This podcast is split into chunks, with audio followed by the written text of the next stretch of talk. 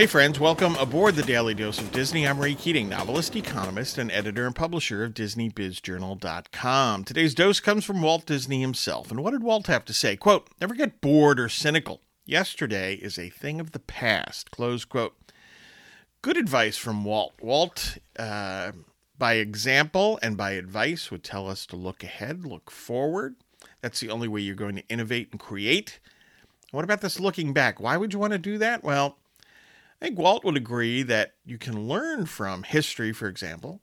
You can uh, learn lessons, life lessons along the way, lessons for your career, your business, and so on. So, yeah, those are things that are valuable, but that's not looking back, right? That's not uh, a thing of the past. You're taking those lessons in that history and moving forward. The problem is when, when someone starts longing for the past, right? No, that's not that's not a good idea. It's just sad uh, there's nothing to be gained by that. So I'm with Walt Disney. Yesterday is a thing of the past. Being bored and cynical, nah, not for me.